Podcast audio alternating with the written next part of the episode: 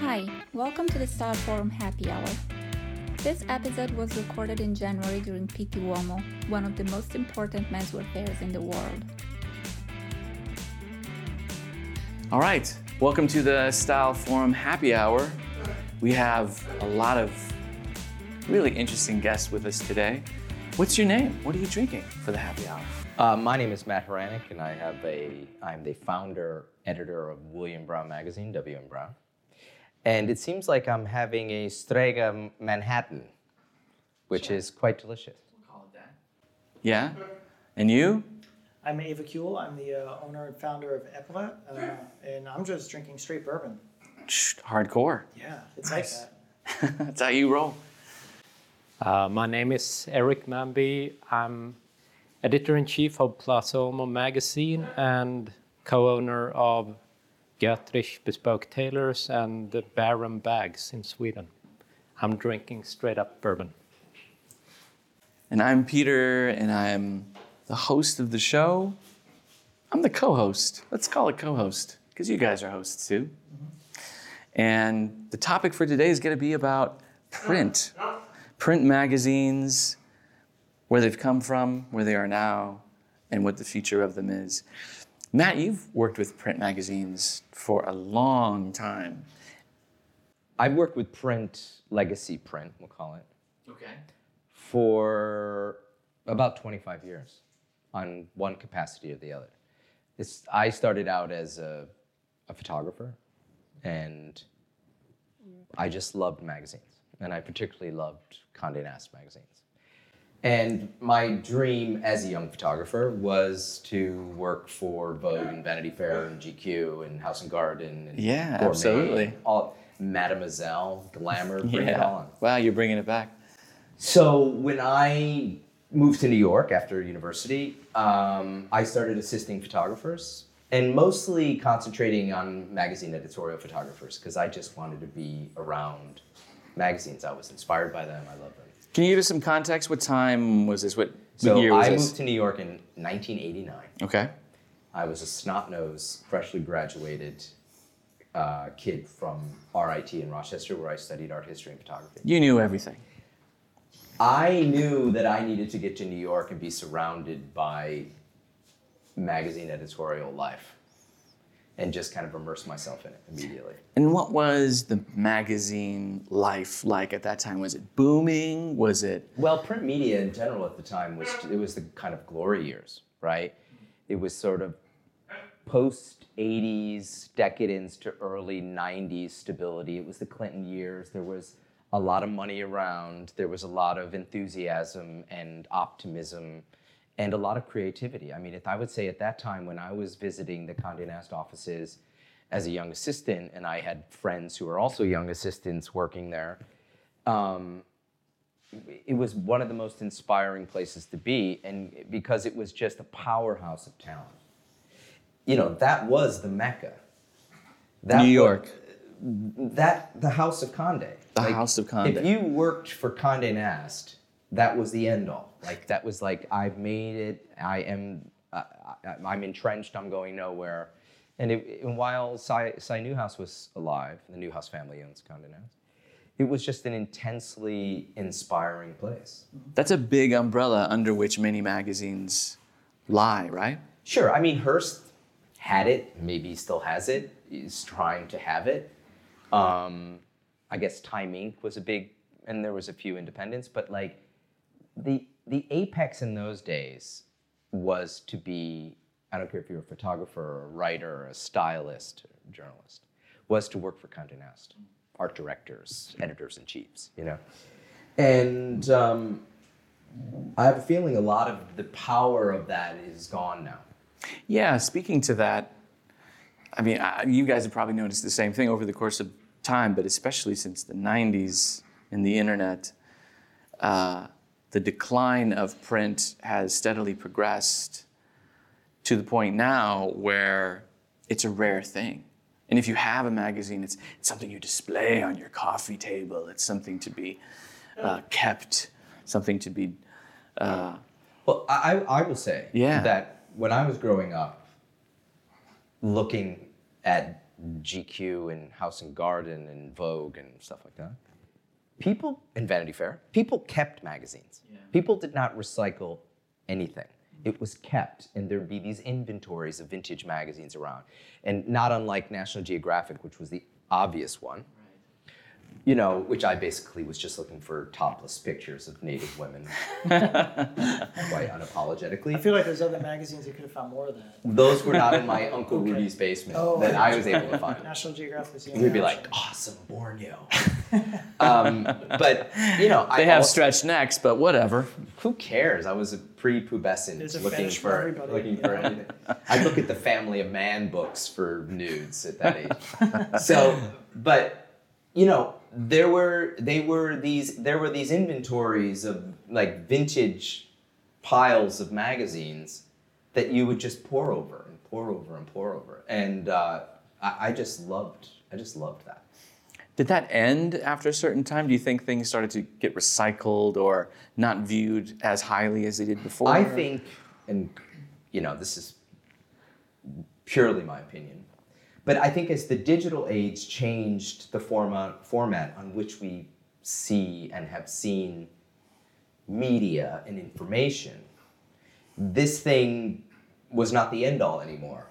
Hmm. And I think it started to kind of distill itself in a much more kind of general way, right? Because then all of a sudden all these magazines were chasing the money because the money was being filtered to the digital space and they understood the power of that and there were true analytics and you know influencer markets and all of a sudden all this ad base that drove the production of these magazines.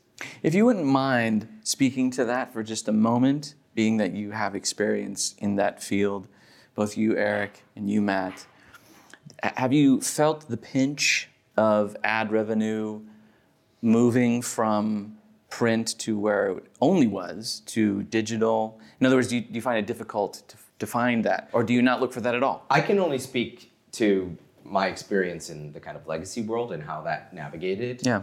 and i think it's an old-fashioned kind of broken system the old ad publishing sensibility um, so i think with william brown we navigated and approached it differently. There's very traditional, old school real estate that I like to sell quote unquote ads to, which is back cover, inside front cover.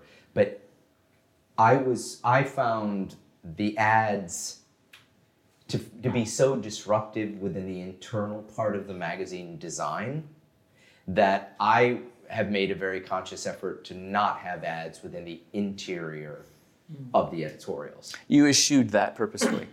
I do that purposely because I just want this to be a consistent visual dialogue that that suddenly isn't going to have like a Princess Cruises ad. as much as I would take their money, but you know, like Right. I'm trying to.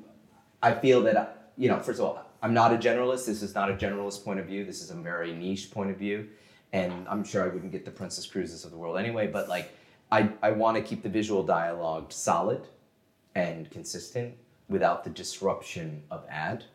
So we have been scrappy finding other ways of revenue stream. What about you, Erik? Well, uh, I come from a pretty different place than Matt. I I just got into the business when it was um, on the like in its worst decline. uh, so I mean, when I took over as editor in chief of Plaza Uomo in like that was only three years ago now. Uh, things were already looking bleak for the print business, to say the least. Um, so we had to, or I had to, uh, come up with ideas of how to stay relevant. One thing is that we do a very, very niched magazine, which is our strength, I think, because uh, in Was it was it not that way before? Was it it was that way before, but I think I made it even slightly more geeky when I when I took over. So became even more focused on on the details, which our readers seem to appreciate. I mean, they they pick up the magazine because they want to read about some obscure, uh, you know, hat maker in Tokyo who does everything by hand as his grandfather taught him back in like 1935 or whatever. Uh, and this is the strength, and this is what I've tried to uh, capitalize on and work and, and you know do something further from from what's been done. So that's one one way of handling the the changing markets, but also trying to uh, integrate more ways of, of exposure. So the magazine is one thing, but we my idea has been to use the magazine as sort of a core and then build layers around it with other things that could create revenue. So it doesn't, such as um, I've been working ever since I started to to get a proper digital platform, and that is still underway. You know, hasn't happened yet, but um, to take good examples of uh, companies that that I think do it really well is, um, for example, Mr. Porter. They have sort of an editorial uh, side to it as well, and they kind of create revenue through retail and also to through advertisement marketing and uh, we also do a bit of events and things so the the idea is that the magazine should stay as, as it is but uh, of course in the long run just selling print ads will probably not suffice so we would like to add like layers of business to that core and the, the core is the magazine and that's our uh, you know our, our core of confidence. Uh, I, I agree. I think that is a very modern and thoughtful approach to how to get it made, right? Is there's you know the the the, the traditional revenues and revenue streams have just dried up and disappeared, and that's why I think a lot of legacy publishing was not smart enough to pivot. They they didn't they weren't nimble enough to realize like no, wait, wait. Cartier is not interested in giving us money anymore because they can give it to, they could take that budget and give it to a digital space and 10 influencers with actually real return. But there was, I think, a level of arrogance with all that. Like, like, no, they got to keep coming to us. Well, guess what? They don't, and they didn't, and they left, and that's why it all kind of is falling apart. You know, and I agree with Erik. I think that um, using the magazine as a platform is sort of my same philosophy. Like, here is this thing where content lives and these images live, and there's a platform for words and pictures. But, like, what is the other stuff that we can do and supply outside of that in terms of collaborations and events and consultations and, you know, uh, all that kind of fun stuff? I was reading a really interesting article from the vice president of Hearst Magazines in the UK, and he said something that struck me because it reminded me of something that I've seen done in both of your cases, and that is to not simply make a magazine, but to create a world within that magazine. So shopping is included, or a lifestyle is included, or events are included, or workshops are included. A digital space is included, not just the magazine. Is, have you guys Absolutely. found that to be Exactly. the case? Yeah. The one thing that I noted, like for example, is the events that you'll have, Erik, or for example, the events that you'll have, or the trips that you'll take.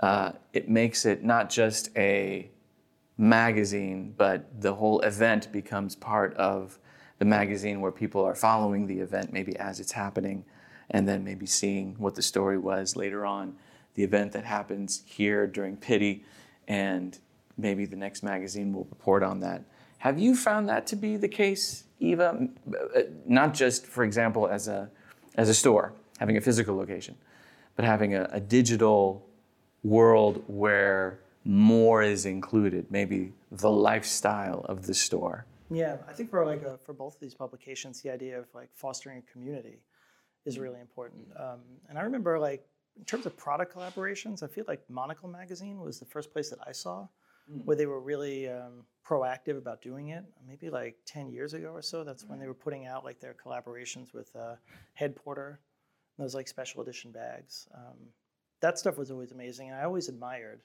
uh, a lot of what they did. Um, and to your point, like, do you feel like Monocle Magazine is also taking that same strategy where they're not disrupting the flow with ads too much? Well, first of all, I am a very, very big Tyler Brûlé fan, Yeah. and I worked with Tyler from issue two of Wallpaper. Wow. Yeah, Wow. and um, I admired him on many levels, and I think his kind of business philosophy was disruptive and forward-thinking and great. I mean, the first thing I remember is when everyone was knocking on the doors to buy ads in wallpaper. Tyler was like, "Mm, "Your ads are ugly." Wow. Uh, we don't want them, but we'll produce them for you. Uh-huh. Hence the birth of Wink Media, Oh. which is a genius idea, Hmm. right? Like create ads in the style and the format of the magazine. Oh, if had you no want it. So it Yeah. seems like as you're turning the page, it's just part of the magazine. That's right. That is so cool.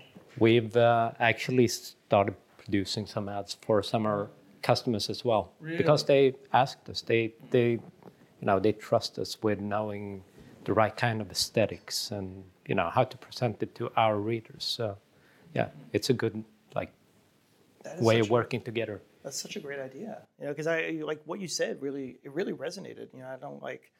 I mean, I do. I consume most of my media digitally now, and and sometimes like the only print magazines that I'm really encountering are like the doctor's office. You know, like kind of in the waiting room. AARP. But even still, yeah, to read like a completely mainstream magazine, it's jarring to like go through there and try to wade through all of the ads. Uh, To your monocle point, Yeah. you know, I think when monocle became a thing and also focused on less hyper style and more almost like the geopolitical climate and things and how that affects. I actually what made monocle did and still just makes my head spin like there's so much information being Yeah. given to you. But I do think Tyler's business um, philosophy in terms of collaboration and creating storefront and creating retail and radio, not a website, Right. not a digital. Like he kind of rejected that and created a, a bloody radio station that everybody wanted to listen to. Yeah. And then he sold them the radios. Oh. Like that's I think a very inspiring um, philosophy for that stuff. Um, and I think, and I have always felt that, you know, Tyler was a genius when it came to that. He also surrounded himself with incredibly talented people who worked very, very hard for him mm. because he allowed them to do what they were hired to do. And I think people were inspired by that. And I think that's that's sort of our job in a way. Mm-hmm. You think digital, the, the move from print to digital, from brick and mortar to digital, do you think the same factors have contributed to that, or is it different? For example, do you think it's just people were conditioned to look for things in the digital space and they stopped looking for it, or brick and mortar or print just stopped giving things or offering things that were relevant? I don't know. I mean, you know, in terms of digital and brick and mortar um, retailing, I mean, the biggest issue is that everything is always available all the time uh, digitally. So I would imagine that would kind of speak to the print magazine experience as well, because sometimes you just you know that there's so much out there that there's less urgency to uh, to purchase something when it's physically in front of you. You know, the idea of like going to a store and maybe if it was 15 years ago, you'd take a look around and say, "Oh, this is cool. I'm going to buy this and take this home with me." But nowadays, you're just like, uh, "Look, there's like three people waiting for the cash till. I'm just going to order this on Amazon later, and it's going to show up at my door on Monday." Yeah, right. That's a problem. It's a problem. I don't think it's a problem when you're buying toilet paper, yeah, right? Like I do think the the beauty of Amazon was like, oh, where's my favorite German deodorant? Oh, there it is. It'll be there on Tuesday. Yeah. But what I I love about the retail experience, which I experienced at Epaulet when I first went in Brooklyn, is the discovery. It's the discovery of the edit. It's the discovery of the thing you didn't know you needed that um, that I like. Like when Drake's first opened, I used to walk into Drake's and be like, of course I need another pocket square. you know, like I, it, it, I was inspired by the people working there, the landscape of the store, the edit, the thoughtfulness, the point of view. And it wasn't sticky. You know, I didn't need like, hey, can I get you a glass of, can I get you a bourbon or something? You know, it was just sort of like, here we are. We're this uh, hodgepodge group of well-styled guys, all wearing Drakes, and you wanted to be those people. I mean, for me, and I don't know if I'm just an old fart or being kind of romantic about it, but there was a time when retail inspired and, and did that. And you know, a lot of a lot of the time, I think with the digital space buying, and I think you know, I'd be interested in what Erik has to say in terms of like his personal sensibility of it. But I don't really find myself digging deep and searching for stuff unless I have an, a very clear idea of what that thing is, and it's normally deodorant or toilet paper. Derek? Well, the only things I look at online is uh, mainly menswear, and uh, I don't really have a reason to to really dig or look for something either because I purchased a tailoring shop, so I just have Get it made there. right. but um, I used to though. I, I used to be one of those people. I could sit hours on end just looking for the special, perfect thing that I had made up in my mind that should exist somewhere. So, Would you say it's because magazines, stores became too generalized, that people were no longer impressed, they were no longer. Uh, th- th- they no longer got that feel of yes, I never knew that existed, but I need it. Well, I think they could they could afford to be generalized before when that was the place when you got all your news from a magazine and you got all your wares from a store. You could afford to you know just stock all sorts of things, and then a, a customer or reader would come in and find what they wanted. Nowadays, you have to be far more specialized and provide a, a real experience that they're going to feel a part of. Yeah, there are pros and cons to the to the death of retail. Uh, I mean, the brick and mortar stores that make it, they make it on merits. I mean, they there's a reason why they why they're still around. They provide something more than just uh, like a place where you shop stuff. It's uh, uh, it's usually more of exactly like Drake's, for example, which is a beautiful example. It's uh, it's a fantastic store and it's a fantastic atmosphere, and they created a whole like world around their brand. A one shop stop for for what they do, and I think that's uh, hopefully the future of retail. Well, I think that also to that point, it's that, okay, if you lived in the middle of nowhere in Arkansas and you weren't exposed to great kind of retail space, and so you had no idea. And what I like about the digital dialogue and what I like about, particularly about Instagram, is I think legacy publishing at a point was only speaking to the coasts, right?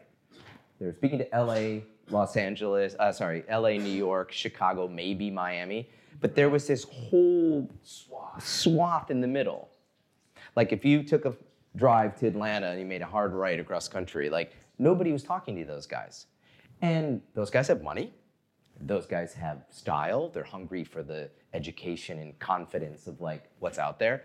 And that's what I like about the digital dialogue that corresponds with the magazine, right? So if you're a guy in St. Louis or Boise or you know, you're in Arkansas and suddenly you're exposed to all this stuff through the digital dialogue and then you create this literal dialogue with Instagram. Like I wake up to I don't know, 20, 30 DMs every month. I answer every single one of those and I, I track where they are and when we did the first issue of the magazine, which we literally mailed out ourselves, thousands of magazines. You know, it was like St. Louis, Boise, Denver, Panhandle of Texas. You know, it was like, wow, I love those markets. I they're much less jaded and more hungry and more interested. And I love I love that dialogue. Actually, my wife Yolanda, who was responsible for the distribution mostly of the product, said, "There's a guy, lot of guys named Justin in Texas." we addressed a lot of magazines to Justin in Texas. Really? Um, but I also think with that exercise, we learned about the true demographic of who was paying attention and listening and interested and hungry. Ooh, would you mind sharing that? I think this this swath of middle America. Oh, the underrepresented Yeah. Where, you know, suddenly or was like- overlooked is probably well, also a better. there, there was not an ele- there's a reasonable reasonably elevated view at least i like to imagine it in the magazine but it's tempered by high low like nobody loves chicken wings and canned beer more than me even though like there's a shot in you know th- there's a house in the wine country of bordeaux right? Like but it's about that contrast. And i think there was a demographic that understood the high low and liked the difference in the exchange. Where like maybe they were never going to be in a piece of bespoke suiting, but they can learn to pour and make a Negroni and take a picture and DM it to me, and suddenly you're in a community. You're in this inclusive world, not an exclusive world, which a lot of legacy publishing was fueling itself as mm. exclusive. aspirational. I'm all for aspirational, but I'm more for I'm more for the idea of that the aspiration is inclusive. Like we all benefit from the collective success of each other. You know, I'm not going to be, you know, hands off like, well, I don't know if I should talk to you because you're going to take an idea. Dude, you could have all my ideas.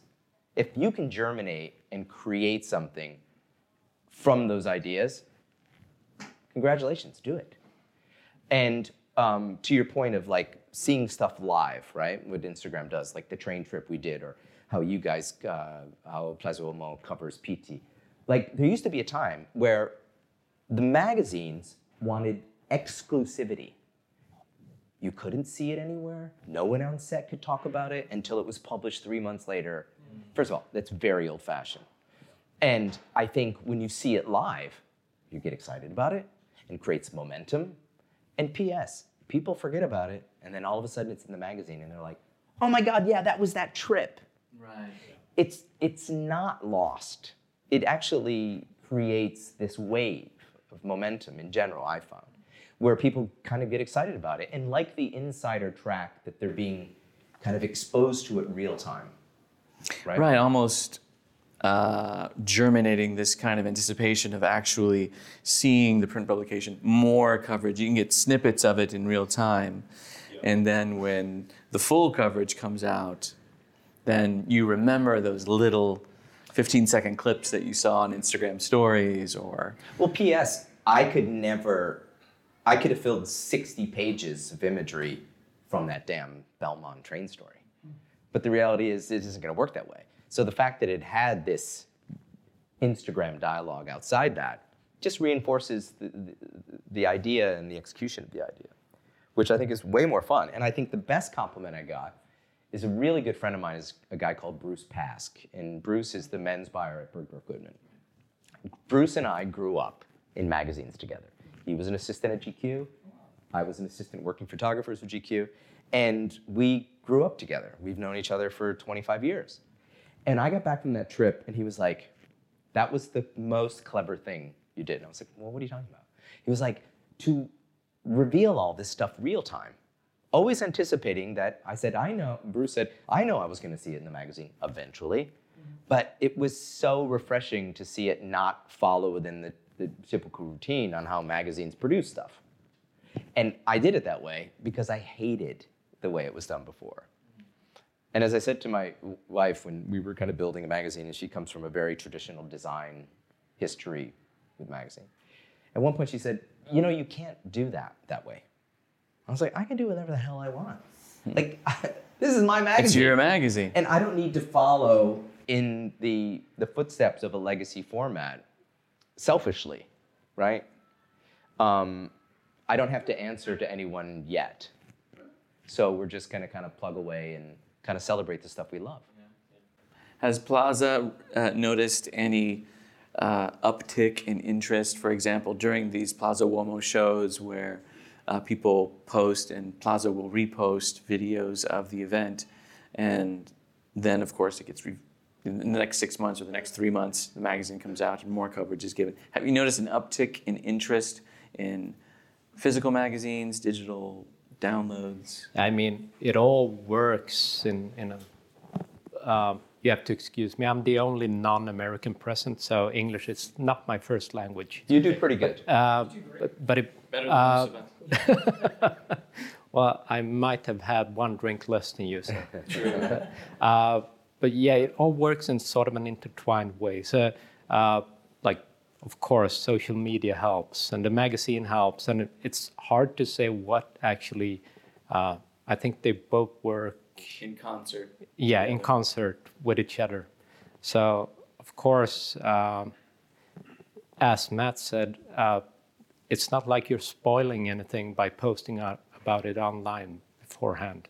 Uh, I think it actually, yeah, it carousels it rather, and it becomes like, yeah, it comes in waves.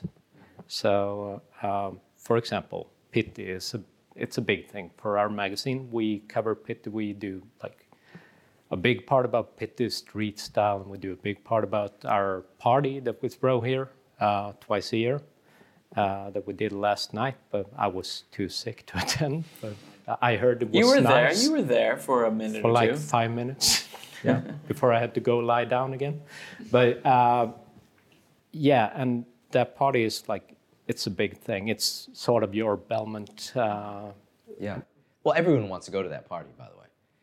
The people crash that party. That was a, that was a fantastic party. yeah, they do, and it, it was like I think probably yesterday was like eight or nine hundred people passing through the palace. in so- one of the most beautiful palazzos Yeah. in Florence. Yeah, so it's it's like a fantastic place to get good photo coverage, and uh, we did. We had a lot of people posting from it. Just like um, I mean, it's a pretty big affair.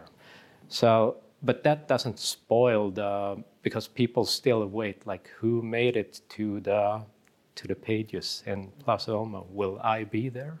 Uh, you never know. So it's like um, yeah, people. Uh, anticipate and, and look out for the magazine when it comes and like uh, a lot of our buyers I, I know a lot of our readers they go and buy it like right away and see if there's someone they know and like all these people in this little microcosm that's become sort of hashtag menswear celebrities and, uh, and like oh yeah i know that guy it's the hong kong uh, uh, like store owner that probably no one outside of this bubble knows of. But yeah, it's it's sort of an interesting interesting how it like works together, like uh, social media, digital coverage, and and the actual print media. One thing I noticed that with the decline of print magazines, I will say more than the past. It's true that, man, we had National Geographics dating back 10 years, and architectural digests were viewed as holy for a long time. But now you don't see that too much anymore because people don't have that. But the ones that they do have, like Monocle and yours, can fetch quite a bit on the secondary market. Oh yeah. And is that because it's so niche? Is that because it's so directional? Why Well, do you think that I, is? I, I mean, I don't understand why a lot of people collect many things, but I mean, I I obsess about collecting some things, mostly barbers. But How many do you have? I have. My wife may be listening, Erik. Uh, Yeah. Oh yeah. th- there's dozens and dozens. Um, But you know, I think it's interesting when you go online and you see like issue one of wallpaper to bring back the wallpaper, Right. going for like 400 bucks. Or let's think about the early independent prints like Visionaire. And Visionaire would do a collab with like Vuitton and Vuitton would make a sleeve and that. Like we we have like Yolanda was buying all those like that, uh, and they're worth a fortune now. I think yeah, I think people are nostalgic. I think people are looking back at how stuff was done. Um, and then if you let's say you're a fan of Monocle, you're like, well, I should of course have every issue of wallpaper, and that's the historical sensibility of it. You know, I think when when the physical downgrade of these things happened, right, where paper had to be cheaper, uh, photography was less important, the photographer you were hiring was less important. uh, the execution of the storytelling became less important because costs had to keep going down To maintain profitability. maintain profitability and sustainability. So you would not have some fantastic Pulitzer Prize winning writer in Vanity Fair. Well, maybe Vanity Fair because Graydon had amazing budgets, but like brand magazine X because they couldn't pay that guy 275 a word anymore or $5 a word or whatever those guys were making. Or photographers like, you know, like Bruce Weber and Steven Meisel, like Annie Leibovitz, like this is other level. Like I work for people like this, and the amount of money that was spent on photo shoots would make your head spin. I mean, hundreds of thousands of dollars. And that's not including the talent. It's not including the talent. For for an editorial photo shoot, that and, and many of them were produced and killed. Not just many images were left on the floor, No, but just stories killed. You know, fulls. Like, I mean, navigating as a young assistant through all those magazines, from Vanity Fair to Vogue, and having friends in all those kind of interesting places, and hearing the buzz of all that was just make your mind. Mm-hmm. Just, I mean, your head spin. It's like crazy. I, I was always insanely envious of this. I got it all secondhand, but a lot of my friends did work in journalism, did work at Condé Nast. They talked about Uncle Si all the time. Uncle Si, cash who is checks this at Uncle expense. Si? So Si Newhouse, who was essentially the Oh yes. So, What yeah. would be his? What was Si's title? Editorial director or you know owner? Let's just call it spade a spade. He was an owner. Um, but I'll tell you one quick funny story. Do tell. Okay, I was working with a photographer named Eric Boman, who Eric was sort of like the Penn of his generation, right? And he did a lot of celebrity portraits and lifestyle shoots, and you know, so we would jet off to like Ivanka Trump or the Ferragamos, or you know, it was like all that kind of stuff. A lot of high end production. And he was Swedish, still is Swedish actually, and he was quite frugal. Okay? So he never wanted anything to do with any of the occurrency of the shoot. Like, and as his first assistant, I became responsible for a lot of the production end of the shoot. Keeping things under budget? Keeping things in check and paying for stuff. I would show up with a dossier for an assignment, right? And there was a little cash window at Condé Nast, and they would hand over piles of cash Physical cash. tens of thousands of dollars, right? And I'd be just like, damn, okay. So I would like put it in my satchel, and I'd go, and I'd be the guy on the shoot saying like, you know, pay for lunch and dole out the cash and da da da da. A lot of the time, because Eric was quite frugal, we didn't spend all the money. And I would say, well, Eric, we're, you know, we still have 15 grand left over. And he would say, he would say, oh, well, bring it back to the cash window. So I'd go up, I'd take the train, go up to Condé Nast, and they would, the, the, the girls at the window were like, You didn't spend all the money? Oh, do you know how irritating this is gonna be to read? So we at so the next job we were like, let's spend all this money. You know, which is not the right way to do all this. That is the you know, it became such a huge machine Bloated, it sounds. bloated.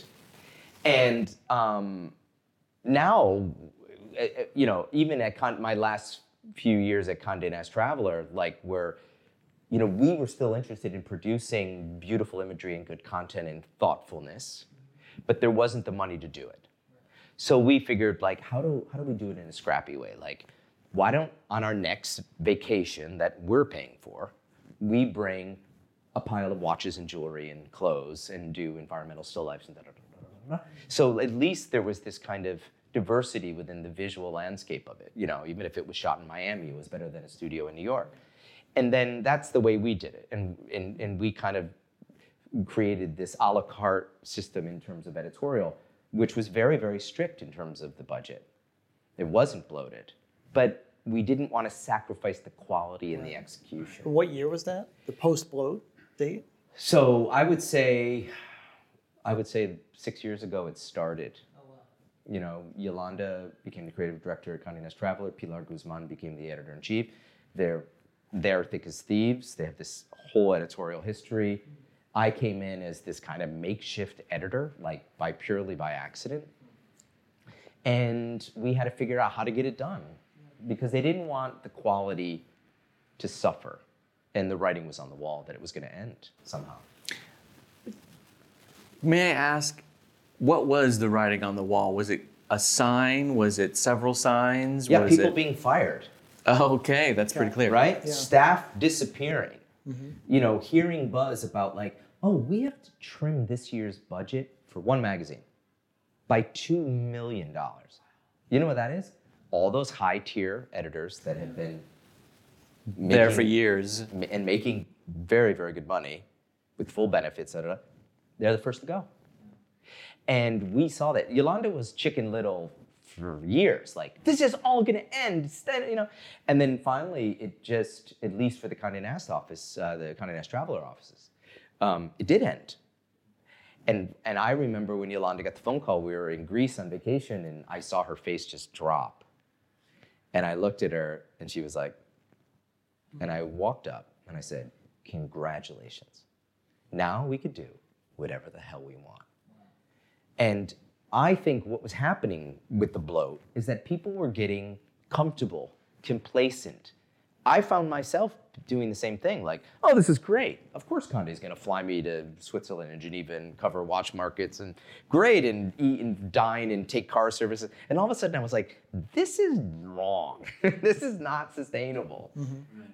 You were riding that train for a while, but at the time you were like, this is probably going to end soon. as much as I really loved it, and much as I took advantage of it, there was a part of me that felt like, is this just making me too soft? Is this just, am I just turning into that guy that like is feeding off the teat of this like expense account and that's all I really care about? And so it was it was good that it ended for us because then this created another, I think, far more interesting chapter. So, did you experience that you got some of that edge that you might have been like feeling like you were it was slipping away from you? You got that back when you went on your own. Yeah, because I had to be, I had to hustle, right? I You had found your mojo. I had to be smarter. I had to be quicker. I had to be more nimble. I had to use my resources. I had to, you know, be more careful, you know, to get it to get it all done. And also, it was inspiring because finally I could say to myself, "Oh, well, if I want to do ten pages on vintage barbers, I'm going to do ten pages on vintage barbers." Or if I want to work with a photographer that I care about and like, let's say like J- Jamie Ferguson, like I don't have to go through any hierarchy of art directors and editors in chief to see if this guy could be hired. I'm Just like, reach out to him personally. come on, Jamie, what do you want to do with us? That's fun. It, it just made it all fun again. And it was exciting because um, we were not necessarily creating something new, because I don't think a lot of the stuff is new, but the approach for us became fresh again. But I guess the packaging of it all is new. So even though like content-wise, some of the things might have been seen before, but not in this way as you do it. That's what I really like. One of the reasons I wanted to put you in our magazine, which we did in the last Which is an honor. Yeah. And um, yeah, I, I kind of admire what you do in that way. Thank you. Uh, go your own way and do something unique in, in the print business, which is like actually even starting a print magazine today is uh, it's daring, I would say. It, it involves some chutzpah. Yeah. I will say that your magazine does reflect your personality, that which you reveal. Very well. I'm, I think I wear myself quite vividly on my shirt sleeves. Like I, I am sort of what you get. You know, I think I'm quite vocal and emotional and all those things. And I think there's an honesty in the presentation of the magazine and authenticity for me. It's stuff that I like. It's people that I care about. It's talent that I appreciate. And I- think it's hard to punch holes in that. Like, what are you going to say? Like, oh, I don't, well, if you don't like it, then you find another magazine. And also, n- not unlike what Erik's doing, I feel that, or even site specific curation of, of, of retail, like Epaulet, like, we don't need to be for everybody. We just need to be for that group that kind of keeps it all alive. For the community that enjoys it. Yeah, and I that that to me is um, a big part of the philosophy. I would say not only do we not need to be for everybody, I think we need not to be for everybody to be like stay relevant. That's Yeah. probably the To that community. yeah to that community. Um, I was curious. So both of you guys have really strong personal style, um, and I do see it as a, it is a trend, especially with um, you know kind of like a younger consumers of either retail or readers um, to feel a need to personally connect to the the brands and um, the uh, kind of entities that they interact with. Um, how strong do you think, or how important do you think the personal connection of your readers to you as a person is? That's a really good question. Have absolutely no idea.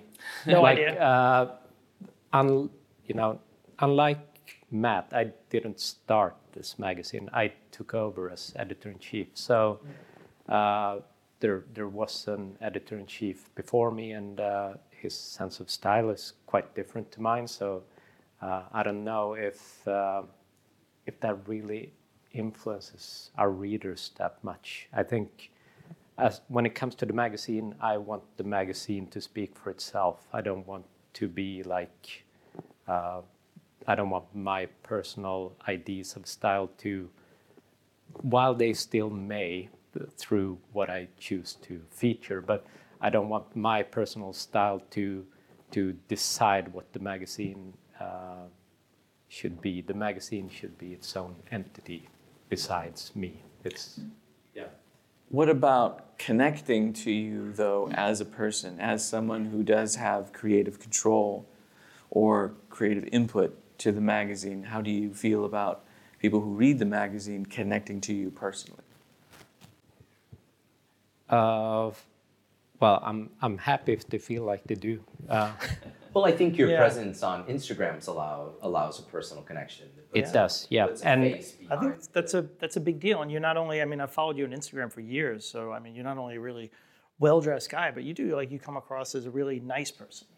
You know. well, I mean, uh, looks are deceiving. yeah, you are. Yes, I'm yeah, actually a really found out you're- horrible person in real You're life. super cruel, and yeah, but Yeah. no, it's uh, it's a it's a big thing, and you know, I, I think about like the kind of like larger magazine entities, and and who would have a personal connection like that with? True. You well, I think we're, with live in a there. time where there's so many layers of, um, I don't know, hedge funds that own luxury brands, and you're like, well, what is our connection to this stuff? You know, I always find that I fall in love with a brand when I either see how it's made or see who owns it, right? That is very strong in terms of how I view the brand. I would say with William Brown, I've become it's become such an extension of myself, almost as this kind of avatar, right? That for me the connection is essential, and connecting to the reader is essential for two reasons. Um, I want to know what people want more of, and I want more of, and I like having the dialogue of what people are interested in. You know, the first issue that we did, I was really, really conscientious and about not being salesy. Like there were not a lot of fashion credits. There wasn't, you know, you could buy it here. Da da da. I mean, I was rejecting a little bit of where I came from. And the the one bit of criticism that I got when I was having events and met guys, and they were like, "Yeah, we love everything in the magazine, But where you, do we find it? you didn't Yeah. tell us how to Yeah. buy it." And Yeah. I was like, "Shit, I got to tell these guys where to buy this stuff." Like I thought I was doing the right thing. So moving forward, we're, we're you know much more. It's not gratuitous, but it, we're much more clever about giving people resources and ideas on where to where to find the stuff. Because you sort of get caught up in your own little world where you're like, well, of course you could find all that stuff. Mm, that, that's a very no. That's Not in Arkansas, maybe not, in, in Arkansas Boise, Idaho. or you know people don't have the the fine-tuned connections or the access to stuff. And um, i thought that was that was very interesting. And i listened to that and i we pivoted because of that. What are some things now, after viewing the history of print and looking into the future, what are some things now that are making you happy about the world of print? Your own personal world or the, the world of print in general? i like the fraternity of it i like when you have erik or uh, you have Ben Clymer at Hodinkee and these guys who are kind of producing even Wei Koh at the Rake, which is a much bigger beast than all of us, but like that there is this solidarity in in the relevance of the print media where like if we are all successful if we all pivot and uh, not pivot but if we all collaborate we it, uh, it becomes sustainable and we be, all are successful because i'm never going to do what plaza uomo does and i'm never going to figure out how rake has created this empire all i know is what i know but it somehow all works together and the fraternity of that is is very inspiring and fun. And I mean, The Rake sells my magazine on its website. The Rake, a magazine, sells another men's magazine. like that would never Yeah. have happened No. uh, 25 years. Details, Y- yeah. y- you know what I mean? Like I think I think that's great. I think it's great. I have to say, as an outsider, that's something that I immediately picked up on. It was very palpable whenever I would see you guys together, uh, you and Wei, or you and Erik. Uh, I, I, I would always feel there is a, a sense of camaraderie between you guys that if one needs help, the other one is happy to help. And if the other one is not having fun, let's see what we can do to help this guy out. That's a beautiful thing to see. It Must be a nice cross pollination of your readers too. I you could only hope. I mean, you know, I I think that Belmond trip is very interesting because you know the idea was to bring this kind of ragtag group of influential men, not influencers, together. There were a few women, but that was not the focus. But the idea that we all left that thing thick as thieves, happy, friends, family, like that was great. Th- and that's all you could kind of ask for, right? Is is that sensibility of positivity. Like I always say when we're kind of putting stuff together and kind of shit is hitting the fan, I'm like, no, no, no. There is there is no room for negativity here. We're always moving forward. The answer is always yes. Yes, we will get it done. It has to be done. We're gonna get it done. And and god damn it, we're gonna be happy on the journey. you know? So I think that I go into most things that way, most part of my life. And I I don't know, it's worked reasonably well so far. What about you, Erik? What's making you happy? Uh, right now, uh, actually not feeling sick anymore. But It's got to be good. it must be the podcast. Yeah. You're must be the welcome. podcast or Podcast the bourbon, booze. maybe. Yes. Yeah. I try and help where I can. Well, what makes me happy on a professional level, or Yeah, in the ma- in the world that Yeah, you're in, in I remember you saying yeah. that when you first got there three years ago, things were on the downslide. Now things are not that way anymore, and that's in itself is is a reason to be happy. But what specifically now? Specifically now, I think uh, you know, seeing people being, even though so many people have predicted, you know, there's doom and gloom in in the predictions for both both of the lines of business I work in, both like retail and and menswear in general, like classic menswear, and uh, in print, and I I see them proved wrong every day, so that makes me happy.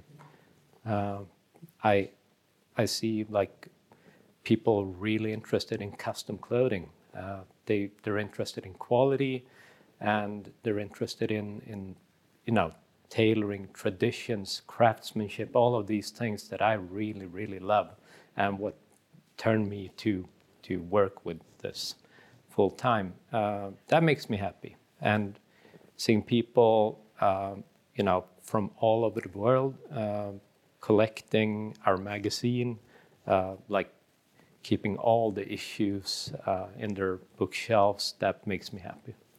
Yeah. I love the, I love the artistry of print media these days. Um, uh, so the last the last magazine that I bought was an issue of the Rake uh, with uh, Ray Liotta on the cover. I picked it up at a, uh store called the Bloke in Pasadena, which is which is really Oh yeah, I love the bloke. Yeah, the bloke is awesome. Yeah, it was my first time there, and um, that's what I bought, and I love this magazine. It's one. It's it's everything about it is beautiful. Um, the photo shoots are great. The paper is great, and uh, it was something that I felt really good to to keep on a shelf. And to me, it felt like a really great vinyl album. You know, and I kind of treat it with the same the same kind of reverence that I would do with that. So um, it's very cool. I never got more irritated when I saw on the masthead of Condé Nast Traveler where they put at the bottom and said, "Please recycle this magazine." and I stormed in to, to the editor in chief's office, who I had the privilege of a friendship with, right? And I said, "This is absolute bullshit. Don't recycle this magazine. Keep this magazine. Put it on a shelf. Hand it over to somebody else. It does not need to be pulped and turned to a bag for Whole Foods. Mm-hmm. Like, I- I just found that so irritating. P.S. You don't have to explain to people in the 21st century to recycle paper, Yeah. right? And you don't have to say, basically destroy this thing and turn it into something else. Let it live as it was meant to live. And I, I was just, I'm still angry about that. But um, I can see the Yeah, vein yeah, on your right yeah, temple pulsating. yeah. He mad. so, um, but no, I, I, I think you, you, things of value you should just hold on to. And if you value that thing, hold on to it. They do seem like legitimately better made these days, though. Like I think like uh, I'd have to magazines agree. From you guys, I'd have to and, agree. Uh, and the magazines that I tend to end up keeping, like they are like higher quality. You know, I, I sometimes I went went to my parents' house like a couple of years ago, um, and uh, I had kept all these issues of Vibe magazine from my years when I was in college. So lots of uh, lots Nice. of great features on Master P. Who was real important at that time, and Wow. I'll say like the general production and the feel of Vibe magazine in the uh, in the late '90s is not that great. Right. It's a it's not a high end experience like the Rake. So uh, No, but that that was definitely a very important feature for us. Like selecting paper, uh, it needs to have the same quality of touch to it as like it should reflect the content, and and that was uh, something that was spent a lot of uh, like probably months to to choose like the the proper paper uh, count, like the proper weight, and you know. Yeah. Yolanda and I are still struggling with that because we both had this kind of production background to a certain extent. And I'm still like, how could we make the colors better? How do was the paper texture relate to the experience of the mag? I mean, we think about that stuff. You should think about that stuff, right? Like that's, you know, and even if a reader picks it up and doesn't know how to articulate what it is they like about it, it becomes this kind of sub subconscious tactility that allows. Oh, them they know. to, they know. They're like, whoa. As a this is great." consumer, they pick it up, they flip through the pages, and they think, this is not the magazine that I'm accustomed to. it's a huge difference. Yeah, and I could not tell you about paperweights or the gloss finish or any kind of the technical details, but the magazines that you guys make and the other ones we discussed, I mean, it feels like several levels above any magazine that I was used to. Maybe offline we could talk about the benefits of UV coating on covers. You know what's making me happy is uh, I- see a return to magazines with personality. For the longest time, when I first started collecting GQ magazines back in the late 80s, early 90s, I, there were specific writers that I would look for because they were they didn't water it down. They and I didn't have to necessarily agree with what they were saying, but they came across with a very distinctive personality. You knew who this writer was the first paragraph that you read it, or you knew the photographer at the moment you saw the first page of the layout. And I haven't seen that for so long, but that's not the case with your magazine. well, that was probably the tenure of Art Cooper. Yes, Which- yes, okay, it was exactly. So, so Art Cooper was a big, strong personality, and there was no mistake, unlike uh, like Graydon Carter, of Vanity Fair, that this was his point of view, and this is how it was going to be approached. And you were an Art Cooper writer, and you were an Art Cooper photographer, and so fall in line. strong voice, not generalized, strong voice.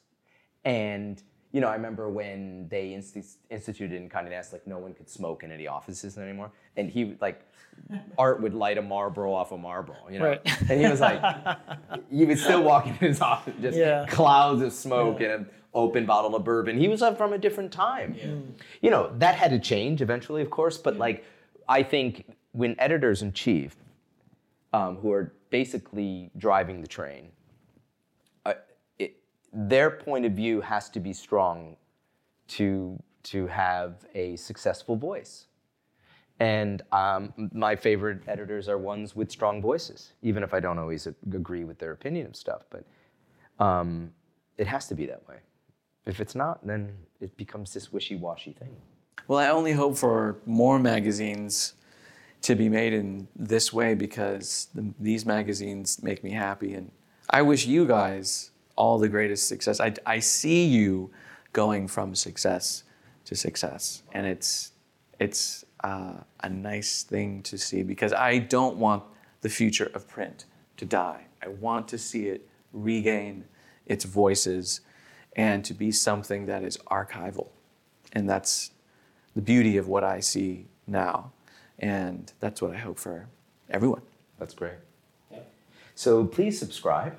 uh, and uh, advertisers can reach us at, uh, there'll be a You'll see a link beneath the podcast. Uh, yeah. Thank you so much. pleasure. Matt Thank and you. Erik for joining us on the podcast. You've made this fantastic. I hope that you'll come again, and I hope whoever edits this leaves nothing. Grazie mille.